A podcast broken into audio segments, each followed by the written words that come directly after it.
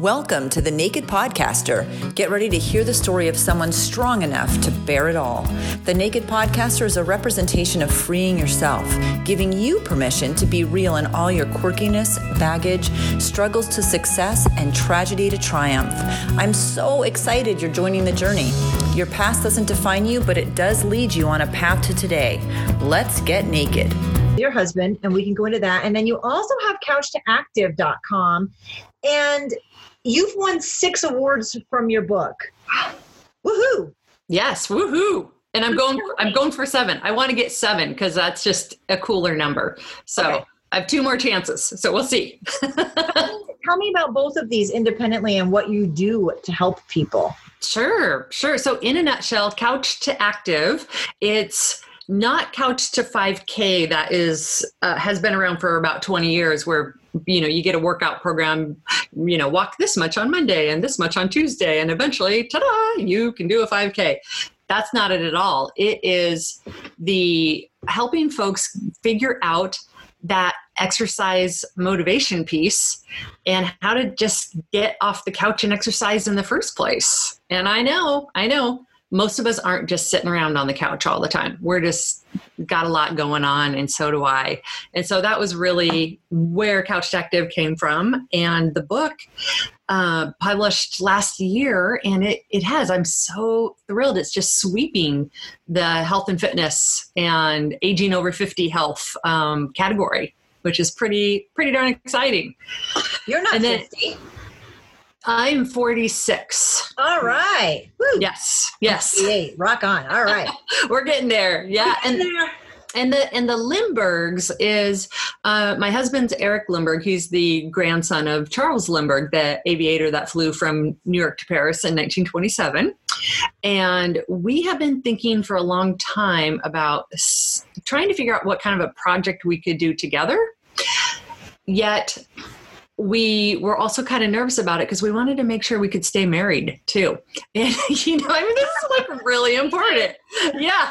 And I started my podcast for Couch to Active, and he's like, what's a podcast? And then later, long story short, we came up with the idea for this one, and it's called The Lindberghs, and it's about us, and we get to meet a lot of amazing, awesome people in the world.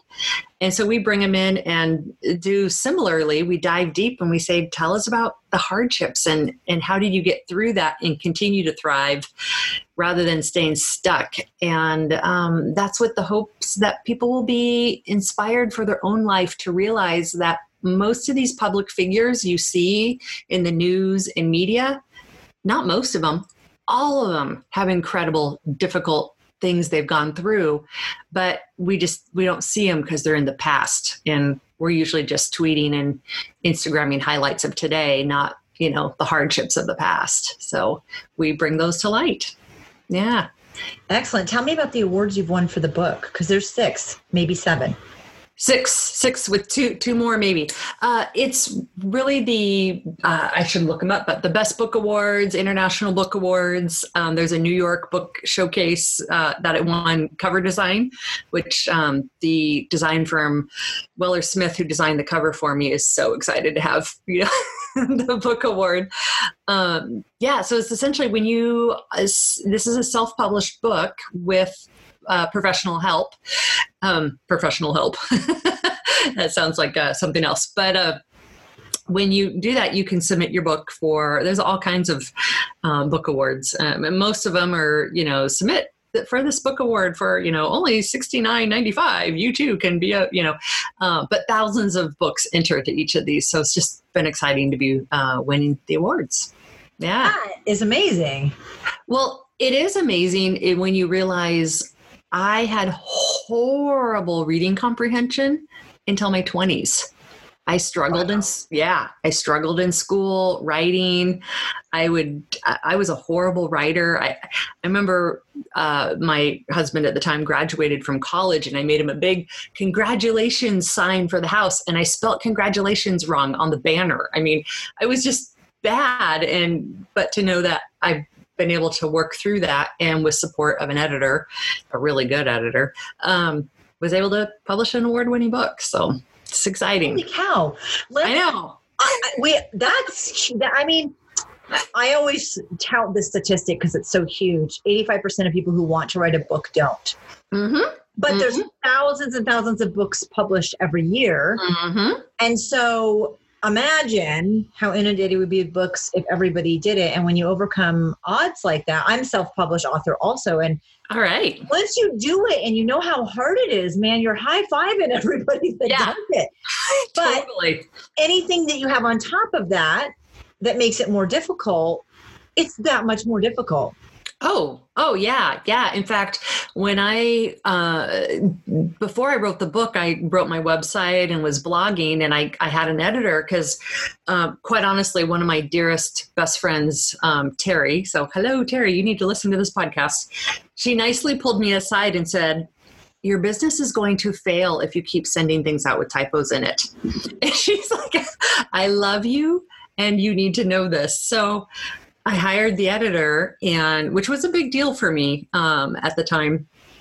And everything she edited, I had her also return a track changes copy. And I studied all my errors and mistakes. And and in the book, I studied it. And now I can write like entire blog articles with no typos. It's amazing. And I'm 46, and this just happened in the last 3 years. That's awesome. But there's hope. Awesome. Yeah. Thank you. Well, I love the fact that you could have just hired an editor, which is the best money you can spend at the beginning of writing a book. Yes. Not at the end, not when you think you're done.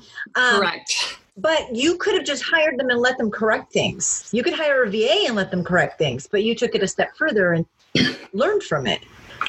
Partly because I knew I had to become a better writer because I wasn't sure I could afford one for everything I wrote. And I was too impatient to have somebody edit all my stuff. But here's an example. If somebody's out there listening and they struggle with reading comprehension, here's how bad of a reader I was. In college, I took a literature course, sophomore year in college, and I had to read 100 pages a day of just Shakespearean stuff and all kinds of stuff. And every single day in class, we had a quiz on what we read. My quiz scores were so bad that I quit reading at all. And there were multiple choice quizzes. And my quiz scores, yeah, I know, you see what's coming. My quiz scores were the same. And I went to my professor and I'm like, your quizzes are bogus. It doesn't matter if I read anything. And, but then near the end of the semester, there was one thing that he gave us that was like this, not soft porn, because you can't do that in college, but like about as close as that as you can get to it. And for some reason, I totally understood that and read it and got all the questions on that. I don't know. A hero, that's all that means. Relatable. Oh, there's something about sex in it. I guarantee I'm going to get 100% on that. I'm going to read that one. So take us back to your journey. Let's hear more about the struggles, because that's a big struggle. Wait, first of all, yes, did you finish college? Not only did I finish college, I finished early. So this was before, back in the day, right? We went to college and there was no such thing as running start. And, everybody started at ground zero. And I went to my professor, and I was always a hyper-focused, like eager to please kind of girl. Very much an 80s, pleaser woman. And I realized if I took some summer courses, I could potentially graduate a semester early. And I went to my academic advisor and I said, hey, if I do this, will you graduate me early? And in the back of my mind, I'm thinking, and save my dad $15,000 because that's the tuition way back then. If only it was so cheap nowadays. And she said, no, she's like, nobody does that. Nobody ever does it. And you need to play and you need to be human. And I'm like, yeah, but I want to do this. Could I? And after 12 rounds of that, I finally said, okay, I know you don't think I will, but if I did, would you graduate me early? And she said, yeah. And that's what I did. And that's actually my one thing I would, if I could have a do-over, I would not have done that. Really? Why is that? Because when you graduate early, there's like long term, there was really no upside for me. I just hit the workforce sooner while all my friends were still having fun in college. And I didn't play enough. I didn't have enough fun. And at the time I thought, oh, I'm this hyper performer. Look at me. I'm so great, you know. But looking back, I was like, oh man, I just didn't know how to play like I wish I did. Yeah. So the college counselor, the advisor was kind of correct. I'll never admit that. No. What was your degree in? Education. Awesome. Education. Yeah. Yeah. So well, it's funny because I actually wanted originally to be a psychiatrist. And I was raised ultra conservative. I am no longer anymore. But definitely raised ultra conservative, Bible thumping, you know, hallelujah, praise the Lord, all that. And my family lovingly, with all the love and care in the world said, not my family, my dad said, well, that would be dumb because by the time you graduated, you would be $100,000 in debt and barefoot and pregnant at home, taking care of little kids. And I was like, huh. So I went and talked to my academic advisor in high school, who was also a religious school, and she told me the same thing. And so I said, oh, I guess they're right. I should just get just a 4-year degree then. And I always have regretted that. And that might be partly why I have the podcast and why I always dig deep on it, because I can then like pretend I'm a psychologist when I'm really not, you know? Did all of us have degrees in psych in the 80s? I mean, that was my minor. Oh, was it? Oh, yeah. Nice. Yeah. I think a lot of us. And I don't know if I had a conversation recently and I said, I think our parents' generation, if you look at the sections of generations, mm-hmm. ours was the most unhealthy. And the person was like, no. And looked it up, and our parents were overwhelmingly the least healthy. And going through the 70s and stuff, they were a little screwed up relationship-wise. I think our generation really wanted to figure stuff out and kind of fix things. Yeah.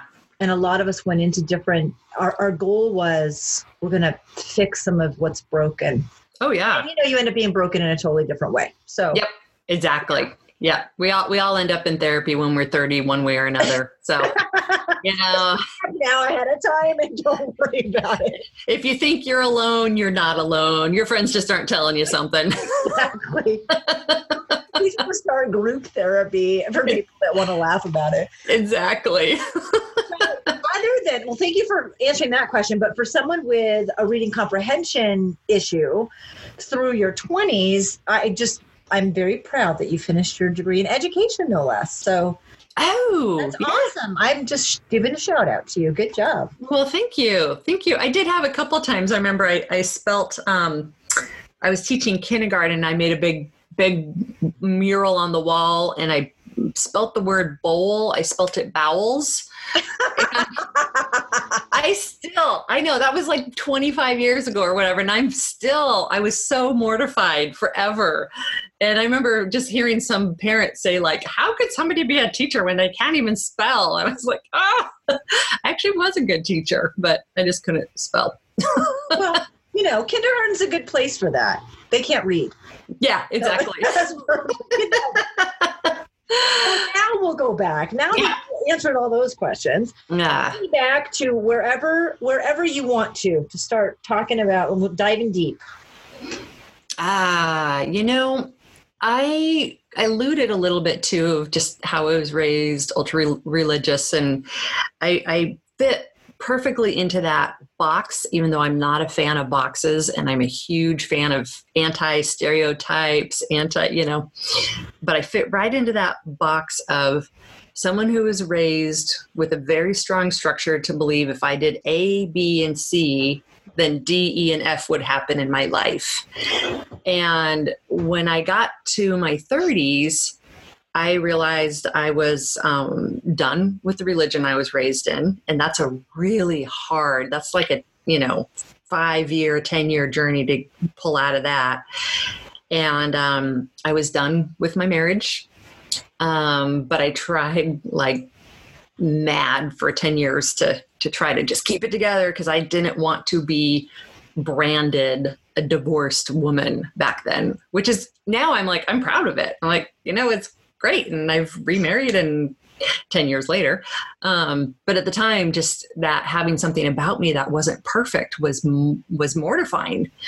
Now I embrace it. Now I totally embrace it. But around that same time, I had 7 deaths in the family. We had a 35-year-old got hit by a car. My dad got cancer and died at 60 in 5 months. I had lost all my grandparents, got divorced, moved, got laid off, got a new job, had a baby, and the baby was sick. I mean, like, I was off the charts, stressed out.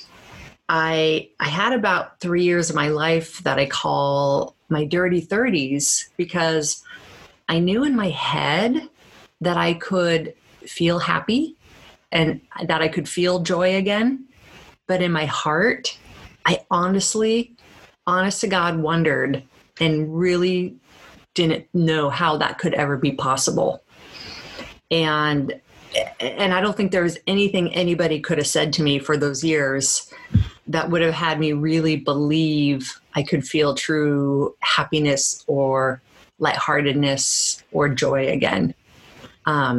It was just a really, really hard, dark time all the way around. And I was single mom in it. And I live in Seattle area. So I was on the east side of Seattle near the Microsoft campus. And my job was in Pioneer Square in Seattle. So it's a half-hour commute if there's no traffic. And so I would have to be out the door at 7:15 in the morning with my toddler as a single mom, get them dropped off, go work with really tough clients, and try to get home and through traffic. And I mean, that's all I did. That was my life for about 10 years. And it wasn't until I'd been divorced several years and hadn't been to a funeral in about a year that I finally decided, you know, there's this new thing out there called Match.com. Oh my gosh. I know. And for someone like me who thought, you know, I was getting married till death do you part, and to, you know, just felt so scandalous. And it was a transition. It was a journey for me to spend, you know, another 8 years dating and one amazing, wonderful long-term relationship. But most of it single, and just meeting all kinds of interesting and really weird people. So the 7 deaths in your family, which is crazy. What was the time that all of those? That's crazy. What was the question? Sorry. The time that happened, was it 5 months? 3 years. Oh, over 3 years. Okay. 3 years. Okay. Over 3 years. And so basically, for 3 years, it just you take a breath and it would be happening again. Oh, I went 4 years where 100% of my sick and vacation time went to funerals and taking care of my sick kid, and a divorce. Like, seriously, for 4 years, I did not have a vacation at all. And actually, when I did finally have my first real vacation, I went to Mexico with the boyfriend at the time, and I was so excited. The day I got back from that, I got laid off of that job. So... Okay. Yeah. So let's go back. Okay. So the divorce, first of all, the divorce happened within that 3 year time that all the deaths were happening? Yeah. Yeah. It happened it happened a year after we lost my dad. When we lost my dad at 60, and I realized that his mom died early 60s and her mom died early 60s, and I was 30, I had an early midlife crisis. I realized, oh my gosh, I am having no fun. I was still in my rut of working too hard and no play, thinking someday I'll retire and have fun. And I was like, wait a minute, this is probably all bullshit. I'm like saving all kinds of money that somebody else will spend someday, and I'll have an entire life of never doing anything that I want to do. And so that's what motivated me to really start thinking about what I wanted to do.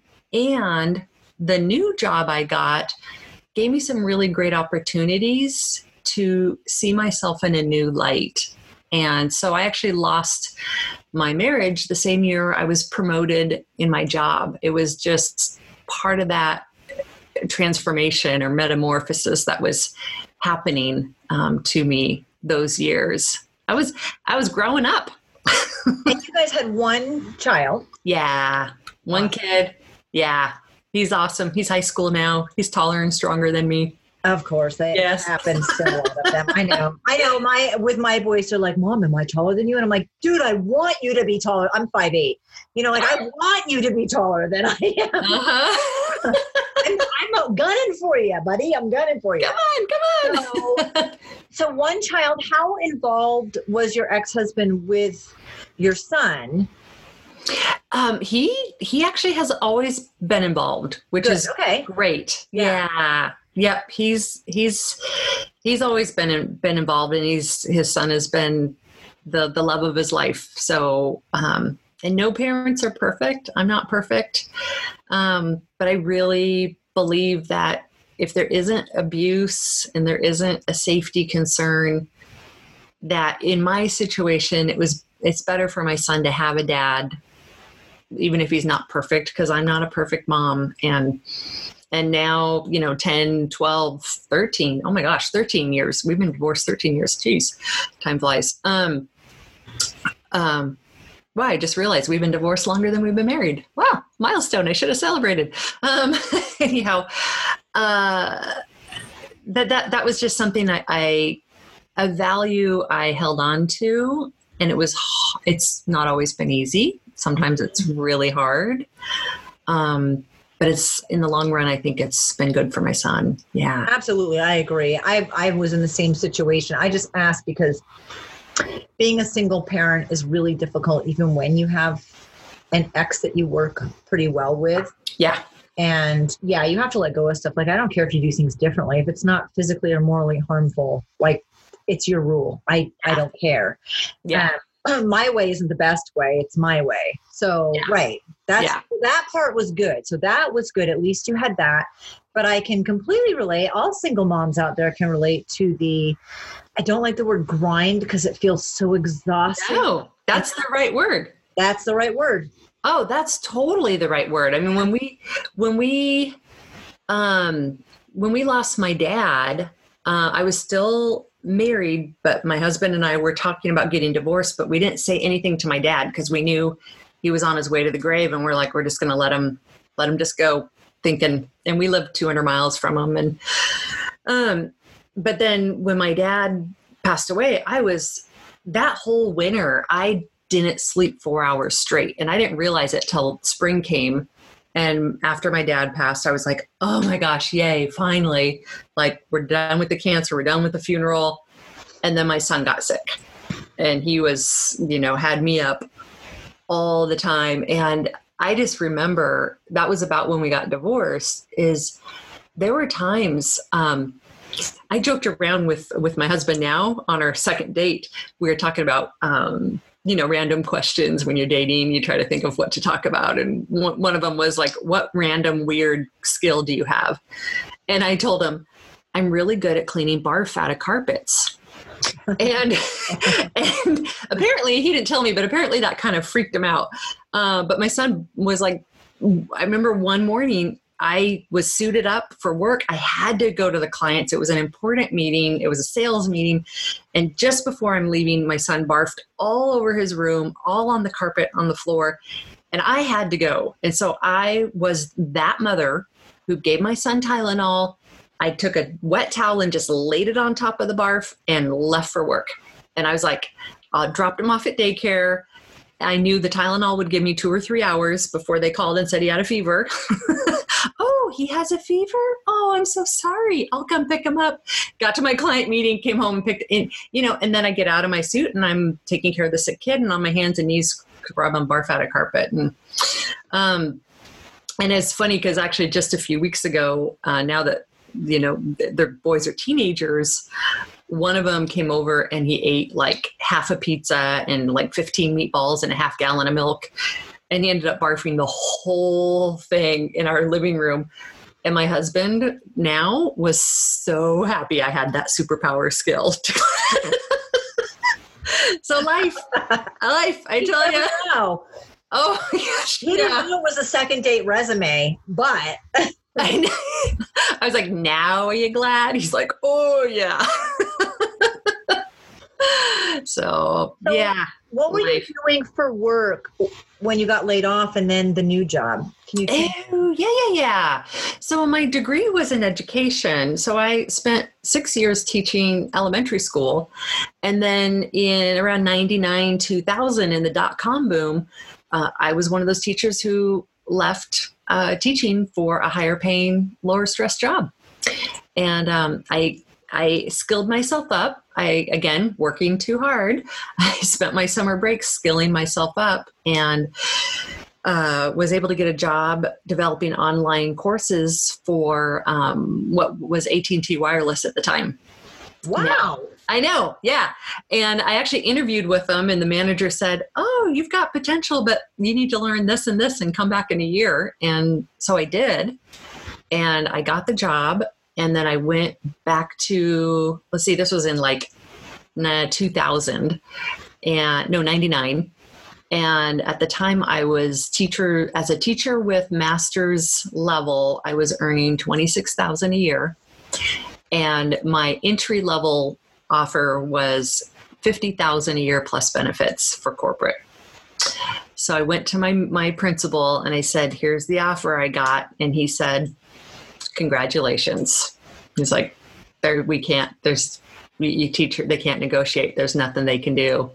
So I went corporate and I never looked back to teaching. But then after 20 years of that, I was like done with the corporate rat race and just frustrated with just how sedentary the lifestyle was. And it was a constant struggle. I mean, when I was teaching, I could eat whatever I want, and because I was always on my feet, walking around and doing things with kids. And the second I got my corporate job, it was like my body felt like it was dying, and it was hard to sit. And I all of a sudden had to watch everything I ate, or the scale would just go tick, tick, tick, tick, tick, and it was just so frustrating. But I'd get home from work and I'd be so exhausted, and there was no summer break, you know.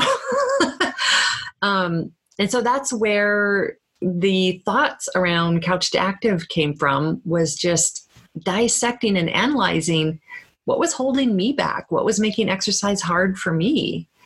And then I just went into research mode, again, working too hard, but loving it. And that birthed Couch to Active. How much weight did you gain and how old were you, and how did that affect you in other ways? And I want to get into illness also. Oh, yeah. Not much. So at first it was 10 pounds and I freaked out and I got it off. I was totally one of those people who like watched their weight way too much and had that horrible negative self-talk and tied my self-worth to a number on the scale. I'm no longer that way anymore. And then actually now, in my mid 40s, I ended up with 3 chronic illnesses So, I worked myself to death in a way. I just worked too hard for too long, let myself get stressed over things I shouldn't have. And so, I ended up with, fibromyalgia, which is, if folks who don't know that, it's essentially you kind of feel like you have the flu or you feel like you're in a lot of pain, but your blood work is good. There's no other symptoms. You don't actually have a fever. It's really debilitating. And you don't know what days it'll hit you and what days it won't. So you end up in this rat race of chasing anything and everything to figure out what is it and solve that problem of how can I fix myself? And then I ended up with some just nasty GI issues, and we've got it under control, but it was like I learned that GI, gastrointestinal issues, is something women don't like to talk about, unless you open up and you're vulnerable yourself, which is what I did. And I have discovered, ladies listening, we all have GI issues, like every single one of us. I have no idea actually what's normal. I have no idea. Like, because I could be totally, no, I know I'm not. But yes, we all have issues. Well, and it's different because what was it, the stress and working too much and the self-esteem and like all of that tension that created your GI issues? I think it was that. I think it was the fibromyalgia popping up from the stress and just the trauma of all the deaths and funerals and everything. And the GI issues we think is possibly part of that. And also just, certain foods I shouldn't have been eating forever and ever and ever. Because my dad was actually diagnosed celiac before anybody even knew what gluten was or what celiac was or anything. And there was no such thing as GF or gluten-free menus. Like that didn't even exist. So it's complicated where I'm still always in trying to figure out and get it all balanced out. And then the other one is I'm missing 30% of my lung function. And we don't know why. Yeah. And I think some of that I might've been born with because cardiovascular workouts has always been hard for me, yet I'm a group fitness instructor. I'm a certified trainer. I'm a certified Pilates instructor, all these things. Yet cardio is really, really hard for me. And I was actually misdiagnosed with asthma for 5 years. I was going to ask you that. Yeah. Yep. And I went through about 5 years of every different kind of steroid and asthma med you could think of. And I got so frustrated and I was like, this isn't helping. And finally I just took myself off of all of it. I was like, I don't care if I end up in the ER, I'm done with all these, and then I told my pulmonary specialist and he's like, let's do another test to make sure you actually have asthma. And apparently there is a definitive test you can do. And I never had asthma. I have something else. I was going to ask if you had asthma, if that was why you had a decreased lung. What was the definitive test and how did they figure out what you had? Yeah. So they're not really sure exactly what I have. I just have basically the amount of oxygen, the way my lungs process oxygen is about 30% less than average for people that are my age. And so I saw in a paper once, it said, I have a lung age of 70. I mean, that doesn't mean I'm going to die in 20 years, but I wasn't going there. Yeah. I cleared that one up. Yeah. Oh, yeah. But that's terrible. Yeah. Yeah, exactly. So I'm like, oh man, but the thing about it is finding that out was so good for me because it helped me to begin to have compassion for myself. And even though the fibromyalgia is tough and the GI issues are tough or loose or whatever you want to call them. Yeah, let me tell you, there's some great cocktail hours that maybe you don't want to be part of. It's given me tremendous compassion for people who deal with chronic pain and chronic issues. Because if you haven't been through it, you just can't understand how hopeless it feels. No matter how mentally tough or strong you are, it's chronic illness, chronic pain. It's tough. It's really tough. And so for that empathy, I'm really grateful. How quickly or close together did you get diagnosed with all three? Let's see. So that the asthma misdiagnosed, the fibro was a year ago. The GI issues was less than a year ago, but definitively diagnosed about 6 months ago. And the lung, you don't have asthma was probably about 2 years ago. Okay. But so fairly close together. And I was diagnosed with asthma also and exercise induced, and they put me on steroid inhalers. If anybody has been on a steroid, first of all, if you stay on them, God bless you. Because I was with you, it made me feel so much worse than the asthma. I Yeah. Oh, miniature. There was just no way that was going to be what my life looked like. Yeah. So those are awful. They're awful. Yeah. They're awful, and side effects. And one of them gave me thrush, and I'm like Googling what's thrush. And I'm like, this is disgusting. And then they give you this medicine to take care of that. And it's like made me want to vomit. And I'm like, this is just not how I want to live. No, yeah. No, that's a great way to put it. When you're, whether you're misdiagnosed or not, when you're given the alternative, that was not the way, that's not the way you want to live. Yep. Feeling like that. Absolutely. So you didn't know about the lung function when you were getting certified as an instructor and pilot. Nope. Did you realize that you really struggled comparatively? Because I mean, cardio. Oh yeah. Yeah. Okay. You did. Oh yeah.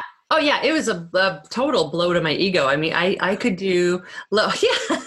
Yeah. I mean, I'm like Miss Achiever. I rise above. I do, and I really held my self-esteem to things I achieved. And so I would do like, there's a Seattle to Portland 200-mile bike ride. And I could do that because it's long and slow.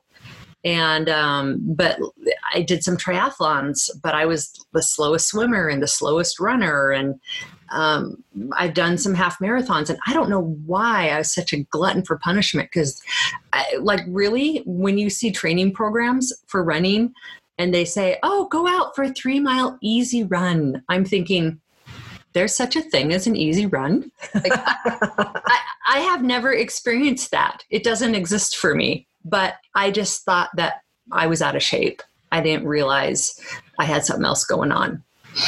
And once you realized that, did you cut yourself a lot of slack? Yeah. Because that was a few years ago. Yeah. Yeah. It really helped me realize I need to have compassion for myself, and I need to just quit being, get rid of that negative self-talk of, you're no good, you're not good enough, and you just need to try harder. You just shouldn't have, had that glass of wine the night before your run, or, it's like, no, it's okay. Yeah. The negative self-talk, when do you feel like in your memory that started? Because that's usually a teenage. Do you ever remember not feeling that way? Is it something that snuck up later in life? That's a hard one to answer, because I think especially being raised ultra religious, I was raised to believe in a higher power and believe in a God, and to let go of my own thinking and just trust and live. And so I don't know that I had a sense of self, a really strong sense of self at all, to be aware of a self-talk. And so it was my 30s when I got a hold of this book. Actually, met a guy on Match.com, and I thought he was really cute and I really liked him, but he didn't like me back. Boo-hoo. It's all a good thing. No, it is a great thing, because I love where I am now. But at the time I was like, really? What's wrong with me? Oh, there's my self-talk, right? Yeah. He recommended a book called The Untethered Soul, which was an amazing eye-opener for me. And it actually, for the first time in my life, in my late 30s, I learned the concept of that inner voice. I never even really knew it was a thing. And that was when I could start looking at it. And I think in the last 5 years, just as a culture with social media, we've all become a lot more savvy to a lot of these things like self-talk and body positivity and all that. Yeah. That was a rambling long answer. That's good. That's all right. So when you were, if we take it back a little bit, when you were working corporate, and I get it, it's 10 pounds. I mean, for me, I don't want it to be 5 pounds this year and 5 pounds next year and 5. It's not just the amount of weight that you put on. It's the creating a pattern, possibly. Mm-hmm. Right. And that's not a healthy or good pattern to create. So I understand, I mean, just 10 pounds is still a pattern that you were creating that was new and not fun. Mm-hmm. Mm-hmm. At what point did you decide, that's when the Couch to Active launched. How did you get through the body positivity then? What made you decide? What were your hang-ups in why you weren't able to get out there and exercise? Oh, you know what? That's actually a great question, because my my Couch to Active journey has actually came after I decided to no longer focus on the scale and no longer focus. Oh. Ah, so I got it out of order. No. It's good. It's good because I just really spent with Couch to Active. When I first started it, I was on that bandwagon of, to be healthy, you have to be thin and you have to lose all your weight and you have to, you'll be happier when you're healthy. And I get it. I understand that in the most industrialized nations, being a thin, fit woman and being a thin, fit white woman is one of the most powerful positions in society and in culture. It's not right. It's not wrong. It's not right to attribute more value of a human to someone who's thin and fit versus somebody who has extra weight on them. But it's part of what the culture is. And the more I started studying it and looking at like Linda Bacon's Health at Every Size research, looking at The Biggest Loser contestants, and the white paper that came out about, the weight that they all gained back and learning about metabolically, what was actually really happening to them. And just all of that, I have just actually after writing Couch to Active, let go of weight. And I've been able to really just see people for who they are even more than I ever have before. And it's almost embarrassing to say that because I'd like to say I always saw people for who they are, not what they were. But I'm better at it now more than ever. Yeah. So it's a complex topic. I mean, it's crazy when, like Nike in their London flagship store last month had their first ever plus size mannequin and it was worldwide news. It's just crazy. We've got such a long road to haul. And, I, as a fitness influencer, I spent a week at an extreme weight loss resort that was actually managed by a woman who founded the Biggest Loser resort. And she opened this resort with more of a science-based, more heart-centered, focus, not a TV, get the ratings focus. And I got to spend a whole week 24/7 with people who had, 100 to 300 pounds to lose. And it was amazing for me because I learned that people's weight and their journeys is so much more complex than just what they order and what they put in their mouth. It's way more complex than that. Oh yeah. I mean, healthy eating is important. I think some people, yeah. I look at our culture now and these kids, because it's not healthy that obesity is such on the rise and our kids are so unhealthy and we're supersizing everything. But I look at the habits of this fast-paced lifestyle and in subsequent generations that they're not getting more healthy. No. And it's sad. It is. And one of the things that's really helped given me compassion for the whole topic is, Jen, I was like, I'm going to be funny and jovial, but man, I'm going deep. I can't, this is too serious. No, this is good. Is one of the things that really, really helped me as I dove into this is I realized that we as humans in the United States, when it comes to food and our weight, we aren't doing anything different than what we've done for hundreds of years. We're eating the food available to us and we're moving our body when we need to. It just so happens that the food available to us and the movement we need to do is completely out of whack for what's healthy for our bodies. And I've got to say, the more time I've spent with folks who have more than 100 pounds to lose, they have way more self-discipline around food, most of them, than probably most people did 100 years ago.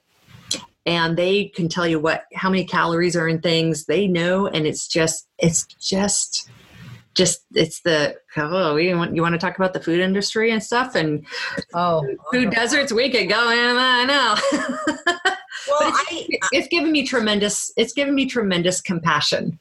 And I don't know that the problem will ever be solved if it's, unless we have more, I'm not a big fan of regulations, but I think we need more regulations around how we feed our nation. Yeah. I also think there should be regulations over what's put on the food or into the food. Mm-hmm. Yeah. I mean, you know, I have kids and we have kids that are fit and in healthy weight ranges. Okay. Mm-hmm. That's fine. And I taught them how to eat healthy, and almost every one of them goes out and doesn't eat healthy when they first learn. Because even though they learned how, they don't know how. Yep. I mean, I look at my kids and I'm like, you were raised helping me cook and helping us shop. And how do you not know how? But doing it yourself day every single day, is far different than more community living, which is what a family is like. Mm-hmm. The kids that aren't exposed to that, to healthy living, I can't even imagine how. Well, I can, because I was raised that way. And so I had to figure it out on my own. It's really, really, really hard to figure it out. And you have to be disciplined.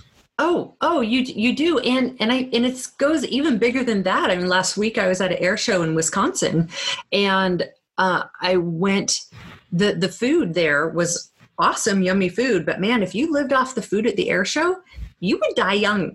You know, and the grocery store there was so different from my grocery store in Seattle. And I could go to that grocery store, huge grocery store, and buy what I would think, if this was my normal for me, I could buy what I thought was the healthier option of everything and still not have a grocery cart full of healthy food.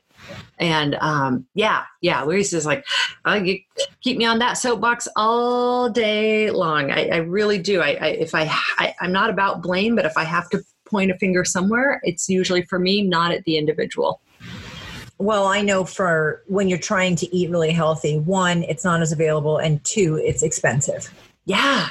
So you're almost forced into unhealthy options, because at the bottom line is you need to eat something. And then there's this whole, I think it's hilarious, the whole, well, I'm eating a salad, but it's a Caesar salad. It's got higher fat than the burger. You could have, and I just think we're kind of snowballed.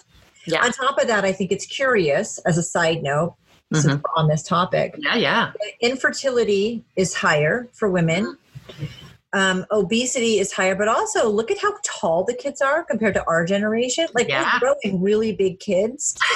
And disease is rampant. And it's not disease because attached with obesity. It's not. Yep. Where it used to be 1 in a million, now it's 1 in 100,000. Yep. And so in my mind, it's coming from food and water. Yeah, it really is. It really is our environment. And I heard a stat that I couldn't believe, so I had to look it up to make sure it was true, that 70% of Americans age 40 and above have a chronic illness. No, excuse me, 40% have a chronic illness, 70% have more than one. So, oh my gosh. Yeah. I had to look it up. I had to go to Centers of Disease Control and National Institute of Health, and I verified it on both. And it's ridiculous. So our sense of what's normal is obviously not healthy for us. Yeah. No, it's not. So Couch to Active was born out of your struggle with your weight and your inactivity. Did you pinpoint, because you said, you were wondering, why is it hard for me to work out? I understand. I get it. We're tired and all that stuff. But when we have priorities, we figure it out. We find a way if it's a priority. Yep. So what were your... Yeah. So when I looked at what was it for me and what did I see in the circles around me, I realized it was multifaceted, and it really had nothing to do with a gym membership or program or a potion or a pill or anything or a diet at all, or, or the right pair of Nike free shoes or what, whatever is the new hot thing right now. I can't help you with that, but yes. let me get those control top yoga pants, I mean, it had nothing to do with that. But it really was things like self-advocacy skills. I was really good at doing everything for everybody else, but not good at advocating for myself. Or breaking barrier skills of, let me pause and think, what are all my barriers to exercise? And of these, which ones can I influence? Or the social circle, and what are all the skills I can use in my social circle to help people even know this is a goal and to help them help me? So it's just all of that stuff that I ferreted out. And then also reality and really realizing there is no one and done solution when it comes to exercise. I think sometimes we think like, oh, I'm going to have my plan and on Monday I'll run and on Tuesday I'll swim and on Wednesday and ta-da, it'll be perfect. And then life happens. And then we have this self-talk thing where we think we're a failure when really we're not a failure. It's just life. And that's the normal part of the process. So I worked through, how do you work through the normal part of the process?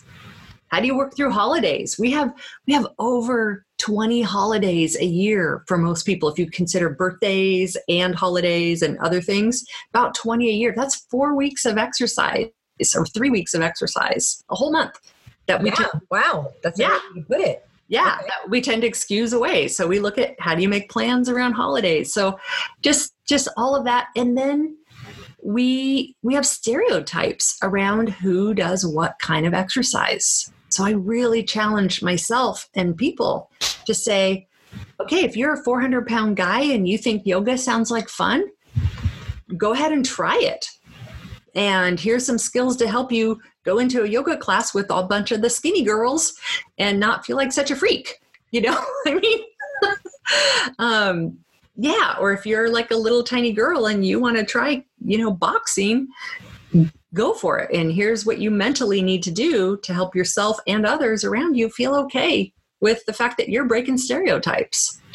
One thing I don't like that I think is prevalent, I don't know about other countries, but I know here, is that when you see someone heavier at the gym or in the yoga studio, even the people in the gym in better shape are shaming them. Like that should be, that's wrong. We should be so accommodating and proud and high-fiving and supporting that person, because I can't imagine the journey that it took to walk through the door. Yeah. Yeah. And I think the more I look into that topic of body size and people at the gym, the more I've learned that I can't even make assumptions based on weight, because there are, really super thin fit people who have tiny, like no self-esteem at all. And they're walking in the gym feeling like everybody's looking at them. And then there's folks who are, 300-pound women who have gone through that journey, and they come in and they don't give a shit what people think about them. And they're probably fitter than the skinny girl. And maybe they're even an instructor and certified and know anatomy and physiology. And so to know that, at the gym, the fat shaming, that with all of that fat shaming or body shaming is unfortunately still really prevalent. Yeah. It really, really is. Yeah. Yeah. So and the self-talk is a constant thing too. Yeah. You didn't like do your magic eight ball. Am I going to have great self-esteem from now on? And like future looks good. Yeah. No. It doesn't work that way. It's a constant discussion. Yeah. So what tips and tricks do you have for people out there, other than getting your book and going on and listening to the podcast? It has won 6 awards, so you're doing something well. And you battled your own demons to do it. And I love battling your own demons to make a difference for somebody else, because you're willing to put your ass on the line and be okay with that. So I'm thanking you for that. But then what is that? Let's end on a super happy note. And what would you say to people, or what do you say to people that you're coaching? If folks listening today could take only one thing away, I'm going to give you 2. Perfect. Yeah. But if you could only take one thing away, I would say first and foremost, really think about exercise completely out of the box, and know that everything you've been told and marketed to about fitness is bullshit. And just know that the reason you're getting marketed to is because somebody has a product to sell you. And there is all kinds of exercise you can do out there that costs you nothing. And there is nothing wrong with a gym or a trainer or a yoga class. They're all great. I'm certified in all of that, and I love it. But know that out-of-the-box thinking is great. So think about what is fun for you, what makes you smile, and hold on to that, and don't let anybody tell you that the exercise you're doing is not valid because it's not in a gym or it's not on a treadmill or it's not at an official race. Like, just work through that. And then the other thing is, be kind to yourself and just know it's a journey, and life is hard sometimes, and it's sometimes really hard, and that's okay. And sometimes we do have things like my illnesses that are my reality. And I just, when I could be kind to myself, that's when I could really start living and celebrating what I could do rather than beating myself up for what I couldn't do. Amen on that. Yeah. Wow. Yeah. We didn't even talk about Match.com and your new husband. I'm very sad about this because that's okay. I mean, when you only have an hour, we can talk about that later. Yeah. Well, just put in the show notes, the Lindbergh's podcast. And if folks want to get to know my hubby, they can, we call that show our therapy on the couch that we call the podcast. So nicely done. Yeah. Thank you so much for being with me, Lynn, and for sharing your story. Thank you, Jen. It's been a pleasure and great to meet you. Thank you for taking the time to get naked with us. If you'd like to bear it all with me, get in touch. Your story is unique and valuable. Let's show it off.